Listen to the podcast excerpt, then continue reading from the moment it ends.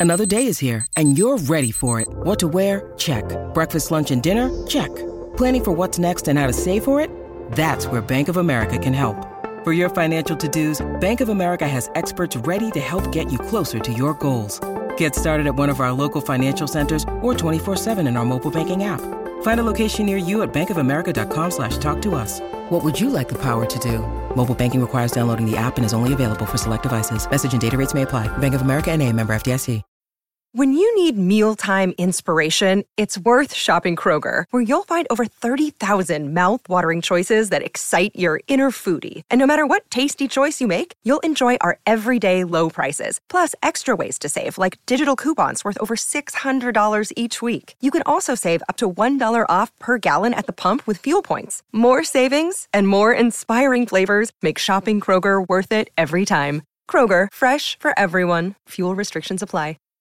Bienvenidos a un nuevo podcast original de Radio Cronos. Un saludo para toda la gente. Celos y traición. Seguimos con los temas del amor.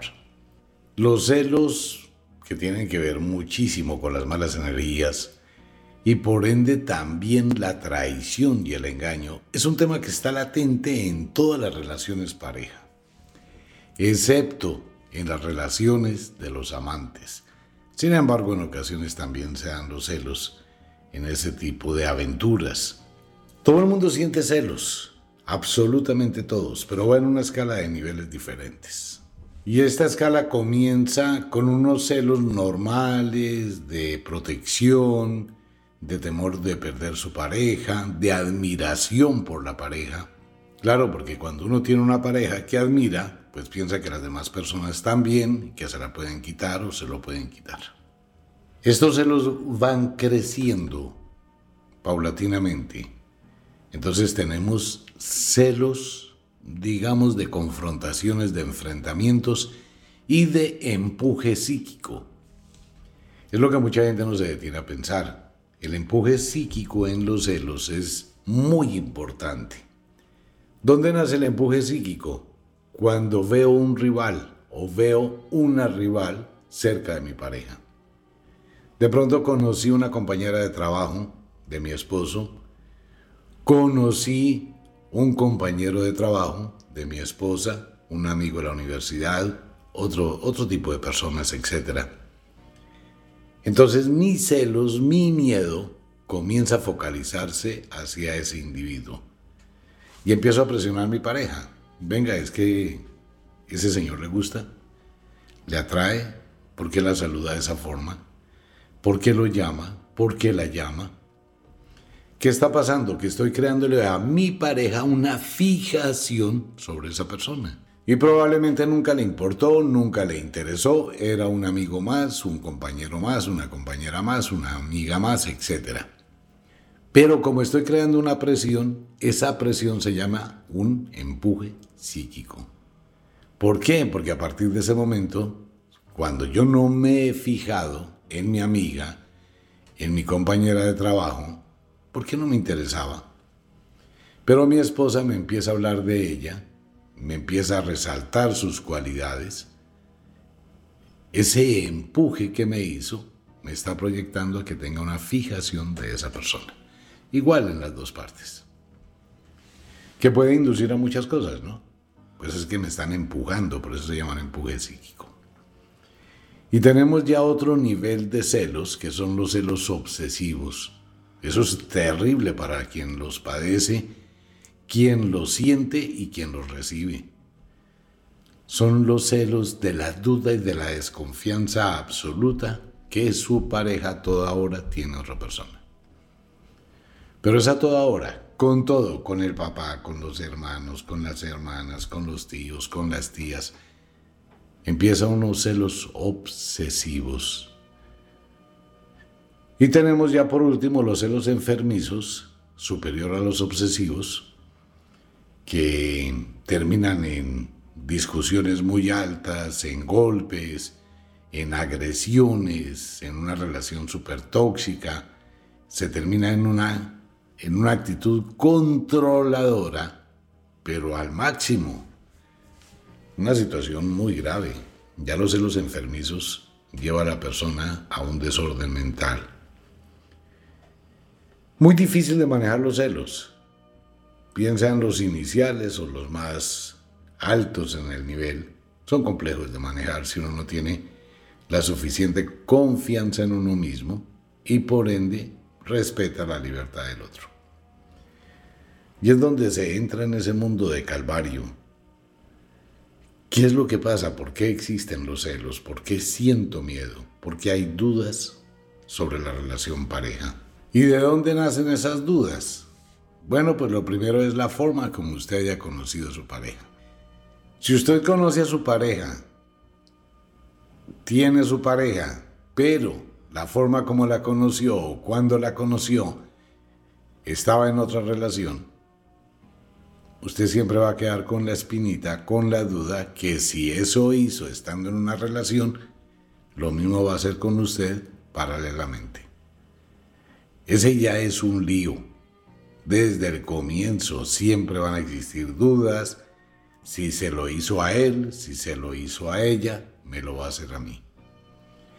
Eso quiere decir que nace una relación con desconfianza. Y ahí empieza, y de ahí para adelante téngalo por seguro que eso va a ser un problema tenaz. ¿De dónde nace? Cuando yo actúo a espaldas de mi pareja y tengo una aventura, tengo una relación extraconyugal o extra relación y empiezo a proyectar lo que estoy sintiendo, lo que estoy haciendo, lo que estoy viviendo en mi pareja. Es una forma de tapar la culpabilidad culpando al otro. Yo estoy con alguien y llego a la casa y estoy proyectando mi vivencia en mi pareja. ¿Y tú dónde estabas? ¿Y por qué llegas hasta ahora? ¿Tienes otra persona? Estoy creando un escudo el cual me protege de lo que yo estoy haciendo, pero estoy culpando a la otra persona de lo que yo hago indirectamente. Y en este punto se tocan muchos botones. Y va a existir la pareja que mira a la otra pareja y dice, oiga, mire lo que están diciendo, ¿será que usted está haciendo lo mismo? No, amor, ¿cómo se te ocurre? Yo te he dicho, no escuche ese tipo, es que ese tipo crea problemas, ese tipo es un lío. Amor, no escuches a ese señor, ese señor dice eso, es tal vez porque no ha vivido, porque no sé qué, porque sé cuándo, pero no importa la justificación. Cuando yo proyecto en mi pareja algo que yo estoy haciendo, es simplemente porque tengo una vivencia y estoy generando una duda que si yo lo hago, él o ella posiblemente y probablemente también lo haga. Si yo no tengo una vida de dudas y soy una persona recta, honesta, pues no tengo que hablar del tema. Pero empiezo a tener celos que mi pareja está haciendo algo, o que hay alguien, o que hay otra persona. Enfréntela, confronte a su pareja. No discuta, confróntela. Siéntese con ella, hable, dígale, exponga lo que usted está sintiendo. Las otras personas no son adivinas para saber. ¿Cómo empieza la desconfianza? Cuando voy a esperar que mi pareja entre al baño y voy a mirar si puedo revisarle el celular, el WhatsApp, si puedo filtrarme a través de su Facebook. Una de las cosas que debe existir en la relación es el comienzo de la honestidad de cada uno. Ser honesto, ¿no? Y ser sincero consigo mismo. Si soy sincero con la otra persona, y tengo una tranquilidad que lo que estoy haciendo es correcto. Amor, mira, aquí está el teléfono y está la clave. De hecho, la pareja debería conocer la clave del teléfono de su pareja, las claves de sus redes sociales, en el evento que a esa persona le pase algo. Tenga un problema, se desaparezca, le ocurra un accidente, le puede pasar cualquier cosa y se necesite al menos tener información con quién hablaba, dónde estaba, qué hacía, pues la pareja tiene su clave. Porque algunas personas, no, yo quiero voy a dar la clave de mi teléfono a mi pareja. No faltaba más. Entonces mire el orden de ideas tan impresionantes. Si yo le digo a mi pareja cuando empiezo la relación, esta es mi clave del teléfono, toma. le estoy de una vez quitando el problema que si voy a bañarme, él o ella tengan que revisar mi teléfono a ver qué descubren. ¿Por qué? No porque no estoy haciendo nada. Y le puedo decir desde el principio, mira, ella es fulana, sutana, perencejo, son tales y tales y tales personas que han estado siempre en mi vida antes de ti. Y son las personas con las que hablo. Si te molestan, lo siento en el alma, pero no puedo seguir. Porque no voy a renunciar a una vida que traigo por estar contigo. ¿Qué estoy haciendo en ese momento? La estoy haciendo parte de mi vida, parte de lo que soy, parte de mi mundo y estoy entrando a su mundo. Y probablemente mi pareja, cuando ve un voto de confianza de mi parte, aquí está mi clave del celular, mi clave de Facebook, la persona me va a decir, aquí está la mía. Obvio, yo puedo entrar y mirar que esa persona hace tres años llegó a tener un novio o llegó a tener una novia y que fueron quedando cosas en el Facebook. Si te molesta que eso esté ahí, no te preocupes, mañana mismo los borro. Aunque uno debería siempre, más por uno mismo que por la otra persona, pues ese tipo de vivencias del pasado, ¿para qué las mantiene ahí? Borra esa vaina. ¿Para qué tiene contactos de gente que ya no formó parte de su vida? ¿Para qué quiere seguir teniendo lazos, anclas con alguien con el que se tuvo una relación y ya se acabó? Es mejor borrar eso. Es mejor borrar eso y eliminarlo, ¿no? Se mantiene uno limpio.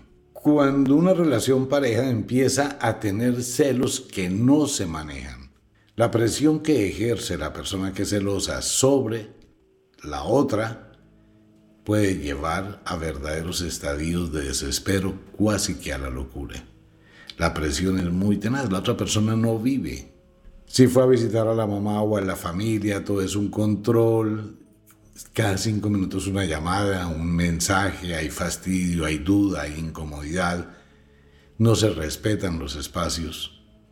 Si la persona sale cuando regresa es otra discusión, es una pelea, es mala cara, es palabras hirientes, es una especie de fiscalía. Entonces estamos mirando el cuello, estamos mirando las manos, la ropa, el olor, empiezan a existir una cantidad de vacíos que se llenan con la imaginación y con una cantidad de videos supremamente absurdos. Eso es terrible para las dos personas. Si usted está conviviendo con una persona celosa, dialogue. Si al dialogar no se llega a un acuerdo, es mejor que usted le ponga espacios a su relación pareja. Convivir con los celos es convivir con un problema a cuestas todos los días. ¿Por qué? Porque puede que usted no esté haciendo nada, pero la otra persona sí lo considera y está proyectando esas energías a toda hora y está presionando y tiene un hipercontrol sobre la persona que no la deja vivir. Eso es muy harto. Y es el miedo a qué? Es el miedo a que la persona tenga relaciones con alguien. Ese es el temor, ¿no?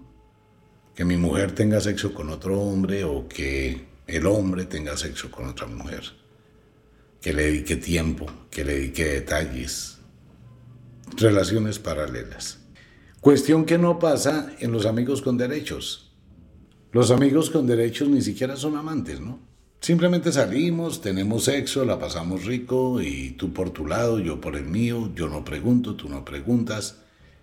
Pero eso tampoco es una relación y ese tipo de encuentros desgastan la vida, van minando el espíritu, van minando el alma y mucha gente los vive para evitar un compromiso. Pero al cabo de un tiempo se vuelve muy harto. Sí, porque no tiene nada. Pues sí, va a encontrar personas muy buenas en la cama, otras no tan buenas, otras con las que quiere repetir. Pero el amigo con derecho sabe que no puede hacerlo varias veces con la misma persona porque empieza a sentir cariño y empieza a tener atracción, entonces se niega la posibilidad de amar, le da miedo amar, le da miedo tener la oportunidad de una relación y prefiere tener ese tipo de escapes. ¿En qué terminan esos tipos de escapes? Pues en que quedan muchos vacíos, porque lo que se comparte siempre es ficticio. Sin embargo, ocurren en los amigos con derechos que cuando alguien llama, oye, ¿qué vas a hacer mañana? No, tengo un compromiso. Oh, oh, empezó el rechazo. Ya le dijo indirectamente, no nos vamos a ver. Ah, es que quería salir contigo. Sí, pero no puedo, es que voy a salir con una amiga. ¡Wow! Apareció el fantasma de una amiga. Prefiere estar con esa persona que conmigo. Esa persona es más importante, si se da cuenta todo lo que conlleva ese mensaje. Pero la gente no lo va a analizar, simplemente va a sentir el impacto. Pero detrás de ese impacto, esa persona vale más, esa persona es más importante, esa persona es mejor que tú, esa persona me interesa más, esa persona genera una mejor atracción, esa persona en definitiva es mejor que usted. Eso es un golpe bajo para el ego, sea él o sea ella. No es que voy a salir con un amigo, es que voy a salir con una amiga. O sea que tú eres un cero a la izquierda. Entonces se siente mal. No son celos, es ego lastimado, rechazo, desprecio. Ah, bueno, no me importa, llamo al otro o llamo a la otra y trato de buscar esos atajos momentáneos, pero no hay nada. Y en la relación pareja, pues la relación se va deteriorando, se va dañando, va entrando en una crisis, va entrando en una serie de conflictos. Y empieza ese tipo de juego mental entre la pelea por celos y la reconciliación. Ahora, quien recibe el ataque por celos va a sentir tocado su ego y va a querer siempre demostrar que no es culpable de lo que le están diciendo. Yo no estoy con nadie, yo se lo demuestro, yo no tengo a nadie, tú me interesas, yo no quiero a nadie. Eso es lo peor que alguien puede hacer cuando le atacan con celos. En el primer momento, mire, dejémonos de pendejadas, en el primer momento que hay una discusión por celos, ¿sabes qué? Hasta aquí llegamos. Punto. Si es la mujer, venga, ¿usted qué piensa? Que es que yo tengo mi cuerpo en la mano, pues, y que ando por la calle repartiéndoselo a cualquiera. Al primero que apareció. En serio, eso es lo que usted considera que yo soy. O la mujer en el hombre. No, si usted piensa que yo salgo de mi casa es con un desespero de buscar mujeres, hasta aquí llegamos. Si usted no corta esos episodios de celos explosivos desde el principio, eso es una tortura. Y tortura que se puede proyectar hasta después de la separación, más si hay hijos, ¿no? Lo que le pasa hoy desafortunadamente a mucha gente, tanto a hombres como a mujeres, donde sus ex, y eso lo hemos podido ver en noticias lamentables, los ex y las ex son un verdadero peligro pero verdadero peligro para la vida. ¿Por qué? Por celos. Entonces las emociones hay que manejarlas con sabiduría, con criterio, pero no permitir nunca que avancen, crezcan y se conviertan en una enredadera que envuelven a la persona. Que si hay tratamiento clínico para los celos, sí, pero no sirve para nada. Al principio se trata de tener conciencia que estoy presionando, que estoy actuando, que soy una persona insegura. Nadie quiere saber que es inseguro, que soy una persona inestable. Nadie va a aceptar que es inestable. En una consulta, dígale uno a una persona, es que usted es alguien inseguro de sí mismo, inestable, y tiene una serie de complejos de inferioridad. No, pues eso es mandar un fósforo encima de un galón de gasolina. ¿Por qué? Porque nadie va a aceptar que tiene eso. ¿Por qué? Porque nuestro ego siempre va a decir que yo soy el mejor, que yo tengo lo mejor, que yo doy lo mejor, sea hombre o sea mujer. Entonces eso termina perjudicando la relación. Ahora, alrededor de eso, las energías que se liberan van minando la vida de las dos personas. Entonces viene la pelea por celos, viene la duda, muestre a ver voy al baño, muestre a ver miro, qué traía puesto, qué se puso por la mañana, qué se traía por la noche, eh, cómo tiene el cuello, cómo tiene el cuerpo, si esa noche la señora se acostó con interiores, si no se acostó con interiores, si él se acostó con interiores, si no lo hizo, si se van para el baño con el celular, si tienen determinados cambios en la rutina todo eso va alimentando los celos. Y como la gente es tan tonta, porque todo el mundo, hombres y mujeres, son lo más tonto cuando tienen algo fuera de la casa o fuera de la relación. Se dejan descubrir de las formas más absurdas. Facilísimo. Pues uno vive con su pareja y uno está tranquilo y de pronto un día cualquiera de la pareja le quita el volumen al teléfono. Ve, tan raro.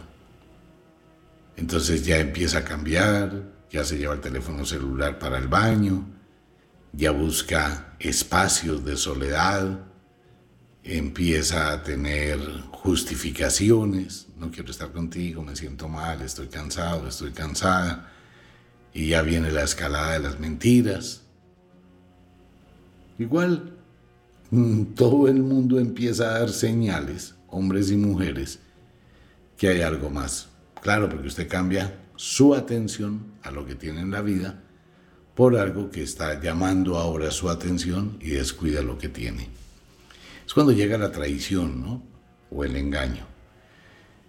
El primer principio de la magia dice que nadie engaña a nadie, uno se engaña a sí mismo. Nadie traiciona a nadie, uno se traiciona a sí mismo porque es la libertad que tiene una persona de actuar. Cuando adquiero un compromiso con alguien, es una responsabilidad que adquiero con la vida de esa persona, valga la redundancia.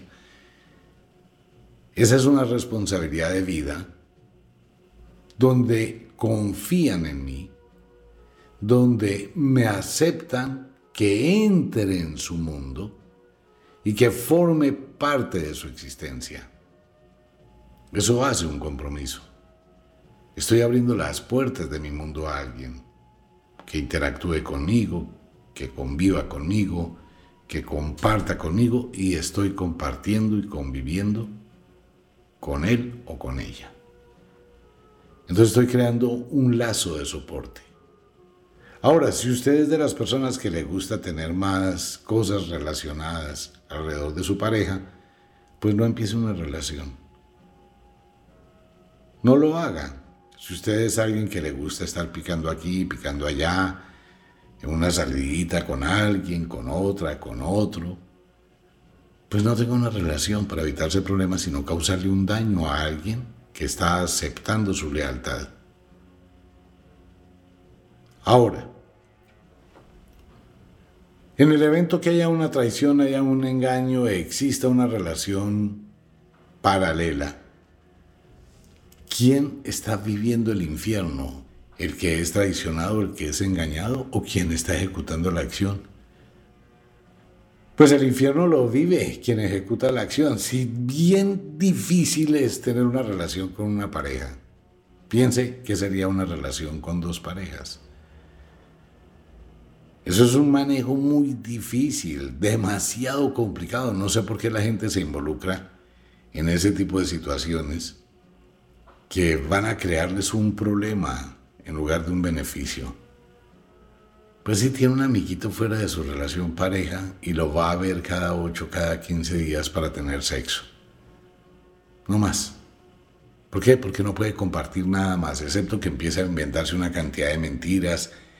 Es que tengo un viaje, tengo que salir de un viaje tres días, es que tengo una comisión, es que tengo una reunión de la empresa en no sé dónde y entonces vamos a ver cómo me escapo tres días a San Andrés o a una playa con su grandioso nuevo amor. Hoy, eso se podía hacer hace unos 20 años atrás. Hoy, hoy no se puede.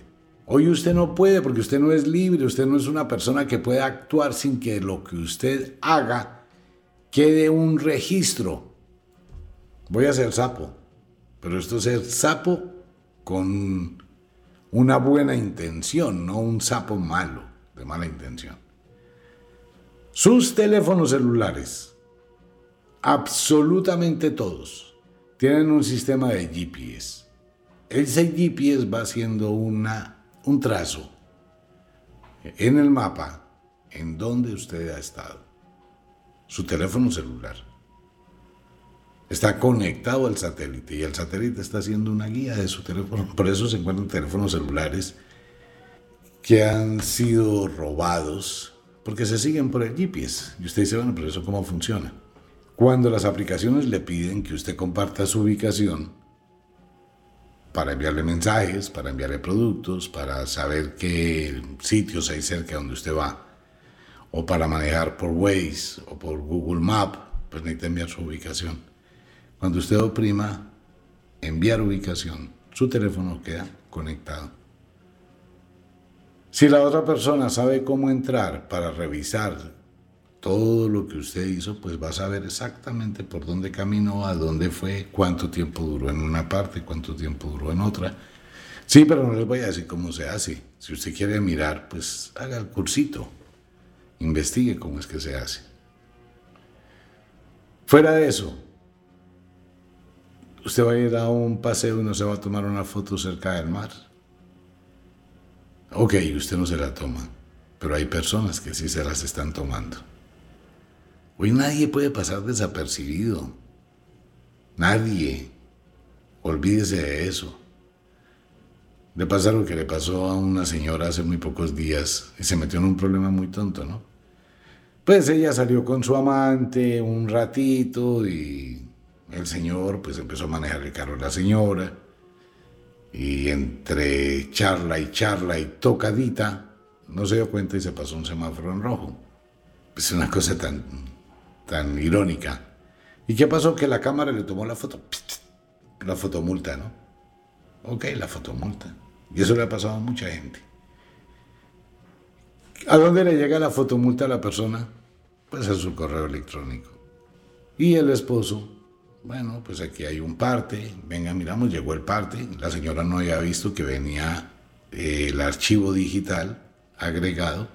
El esposo sí llegó y abrió cuando se ve que otro hombre va manejando el carro de ella y ella está ahí.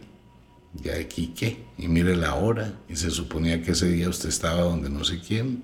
O sea, es muy tonto. De verdad, es una forma de dañarle la vida a cuatro personas. Las relaciones paralelas. ¿Por qué a cuatro? Porque aquí tenemos una pareja y uno de los dos tiene otra persona externa. Esa persona externa no está sola, también tiene a otra. Siempre va a pasar así. Siempre. Eh, olvídese que usted va a tener un mozo una moza y seguro usted cree que ella le va a ser fiel a usted porque es usted casado con hijos. En serio. O la mujer que tiene por ahí un mocito, entonces piensa que el mocito le va a ser fiel a usted que es casada y con hijos. Sí, de verdad. Bájese de esa nube. La gente se acostumbra a tener dos, tres, cuatro, cinco parejas alrededor cuando cae en ese juego que es totalmente nocivo. ¿Se puede tener? Sí, claro que se puede tener y hay recursos para tener una relación en esas condiciones y disfrutar de otras cosas de la vida, lo que produce la adrenalina del peligro, de lo prohibido, que puede llegar hasta restaurar muchas cosas en la vida de una pareja a restablecerlas. Pero la magia no lo sugiere. La magia le sugiere que si usted ya se cansó con su pareja, se parece. Y hágalo por lo alto. Ay, y usted se separa en el momento en que se quita ese lastre. Tiene la libertad para tener 100 si se le da la gana. Y no está lastimando a nadie. Pero mientras que usted esté en una relación, sí va a lastimar a mucha gente. Y se va a lastimar a sí mismo. Entonces uno no puede tener una pareja al lado de la pareja que uno tiene. Sí, claro, usted puede hacerlo. Es que nadie le va a decir que no. Tiene que asumir las consecuencias. De cómo, de un desgaste de vida, usted no puede dormir con su esposa ni con su esposo por estar pensando en otra persona. No va a estar tranquilo, no va a estar tranquila, va a desesperarse se va a incomodar y si la otra persona tiene problemas va a estar llamando a horas que no debería. Eso es muy difícil de tapar. Muy difícil. Y es un desgaste terrible que no vale la pena. Y se termina lastimando y haciendo mucho daño. Y cuando eso pasa, pues hay que preguntarle a muchos hombres que abandonaron a su mujer con hijos y se fueron con otra. Que eso me parece también algo fuera de contexto. La magia lo decía ¿Cómo es posible que una mujer que no tiene hijos se vaya con un hombre que tiene esposa y tiene hijos, sin ponerse a pensar que ella va a terminar igual o peor? Y eso va a pasar siempre. Yo dejo a mi mujer con mis hijos porque conocí otra mujer. ¿Cómo le garantizo a esa mujer que después no la voy a abandonar por otra? ¿Cómo una mujer se mete en una relación de esas? ¿O cómo un hombre se mete en una relación con una mujer casada que abandona a su esposo y a sus hijos por irse con él? ¿Quién le dice que después no vendrá otro con el que ella se va a ir? Es que todo eso existe, ¿no? De todas formas es un conflicto, pero la gente es libre de disfrutar, de vivir, si eso le llama la atención, pero evalúe consecuencias. Usted nunca va a engañar a nadie, se va a engañar a sí mismo que eso va a ser una tortura para el resto de la vida y hay relaciones que se destruyen por una infidelidad y después al cabo del tiempo pues se dan cuenta que la persona con la que estaban valía la pena, que existía un verdadero amor, un constructo, un crecimiento, un apoyo y esa persona pues queda de mano en mano, inestable, mientras que el otro o la otra está progresando. Entonces se quiere volver. Y las segundas partes nunca han sido buenas, y menos las terceras. Si se da cuenta cómo nacen una cantidad de cosas de lo pequeño, se van complicando hacia lo grande, eso es una pésima administración de la vida. Si usted quiere disfrutar con varias parejas, tiene muchas opciones. La primera, aclare cuál va a ser su posición en la relación pareja. Pero en igualdad de condiciones. Ok, mira, a mí me gusta salir con amigos, con amigas. Y la otra persona, ah, bueno, bajo ese orden de ideas yo también puedo salir con amigas y con amigos. Sí, claro. Estamos viviendo, tú sales el viernes con quien quieras, yo salgo con quien quiera y el sábado no ha pasado nada, nos encontramos. Eso sí, no me pregunte qué hice yo no te preguntaré qué hiciste. Digamos que esas son relaciones cojas, ¿no? Porque ¿qué hay? pues ¿para qué conviven entre semana si el sábado van a convivir con otro tipo de personas en diferentes situaciones? No es muy bobo. Tengamos una relación compartida. ¿Qué es una relación compartida? Pues donde hay muchísima bisexualidad. De vez en cuando tú traes una amiga a la casa y los tres la pasamos bien. Y después yo traigo un amigo a la casa y los tres la pasamos bien. Eso está muy de moda, entre otras cosas, ¿no? en este momento en el mundo. Está muy de moda ese tipo de relaciones o de tríos, donde cada fin de semana pues hay una serie de intercambio de parejas exageradamente alto. Yo vengo con un amigo, estoy con mi esposa y mi amigo, después mi esposa trae una amiga, estoy con la amiga de mi esposa y mi esposa, después traemos otro amigo, después traemos otra amiga, pero todo está ahí en ese ambiente hogareño. Y se le coloca como tiza como otro tipo de como otro tipo de acelerador a la relación pareja para salir de la rutina. Pues todo eso es posible y todo eso está muy bien siempre y cuando la pareja esté de acuerdo. Todo lo que usted haga con su pareja y estén de acuerdo vale la pena. Sin presionar, sin chantajear, demuéstrame que me amas. ¿Cómo quieres? Vamos a un club swinger. Quiero verte teniendo sexo. No, un momentico, vamos al club, vamos a un swinger, no importa, me acuesto con otra vieja, pero en igualdad de condiciones. Yo me acuesto con otra y tú te acuestas con otro. Pero no es que, ay amor, yo quiero verte teniendo sexo con otro hombre. Ay sí, mami, ay, muéstrame que me amas, dime que sí. Está bien, entonces vamos al club swinger. Mira, ya ese tipo te está mirando, vete con él. Ajá, ¿y tú? No, yo miro. Tú no vas a hacer nada. No, yo no voy a hacer nada, pero quiero verte a ti. Entonces la señora, por complacer al marido, unos tragos para poder hacerlo, y le resoltó un macho en la cama que le hace tener 100 orgasmos que el marido nunca le hizo tener, y el marido está mirando, porque era lo que quería, ¿no? Morbo. ¿Y qué cree usted que va a pasar después de que salgan del swinger? Claro, es que tú le haces a los demás lo que no hacías conmigo. Ahora entiendo. Por eso es que tú querías venir aquí. ¿Cuál que yo quería? Usted quería que lo complaciera. Ahora, ¿por qué me va a pelear? Porque usted es una no sé qué, porque usted es una así sé cuándo. Entonces la mujer por complacer al hombre termina creándose un problema gravísimo. Queda con su dignidad por el piso por complacencia. Pues si quieren ir a un bar swinger, pues que los dos hagan lo mismo, que quede siempre. Es que la balanza, la balanza es una cosa muy seria, ¿no? La balanza, eso hay que mantener el equilibrio de la balanza en condiciones exactamente iguales.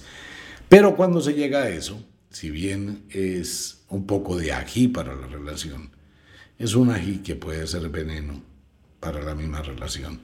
Si al hombre le queda gustando la mujer con la que él está y se siente mejor, si la mujer le queda gustando y se siente mejor con el hombre con el que compartió o con la otra mujer que compartió, que eso se ha dado mucho, pues las famosas aventuras sexuales. Llegó la señora que nunca ha sido lesbiana y jamás ha tenido sexo con otra mujer, pero por complacer al marido y por experimentar y probar qué se siente, pues se acostó con otra mujer y se dio cuenta que, wow, descubrió el paraíso del sexo. Y esto era lo que me hacía falta en mi vida. Esta ternura, esta suavidad, estos besitos, este cariño que no me da mi marido. El marido dónde quedó? En el sótano. Por allá bien lejos, ya no me importa. Si el hombre que nunca le pasó por la cabeza que se iba a acostar con otro hombre, y de pronto, por la locura, por echarle picante a la relación, tuvo una relación con otro hombre y le quedó gustando, y sintió un placer que no había sentido con su mujer. ¿Dónde quedó su mujer? Allá en el quinto infierno. Por eso siempre hemos dicho en la magia, abrir puertas es lidiar con lo que por esas puertas va a llegar. Los celos, el engaño, la traición destruyen las vidas. Todas y dejan marcas y huellas que pueden perdurar el resto de la existencia. Que si hay formas mágicas de restaurar esa energía, sí. Y se requiere de una terapia larga, que la persona comprenda que fue un episodio de su vida que pasó, que no hay que darle más trascendencia, que afortunadamente ocurrió en el momento oportuno y que eso hizo que los destinos cambien. Por algo pasan las cosas. Pero cuando esto se convierte en un tormento, es un tormento de por vida. Si no se sabe manejar, regular las energías que se alteran, hacer limpiezas, tomarse un tiempo, decantar todo eso, comprender la realidad, que no es que pierda algo, es que se salva de un infierno. Y mientras no haya una conciencia de ello, sus energías caerán en el mundo de la mala suerte. Porque después de eso, fuera la infestación y el contagio de energías, después de eso empiezan a pasar una cantidad de eventos en la vida, ¿no? Cuando alguien descubre que es traicionado, engañado, es como una bomba que cae, todo empieza a dañarse, todo se contamina, el ambiente es muy hostil. Ese es un cuento, de este cuento seguimos hablando. Un abrazo para todos, nos vemos. Chao.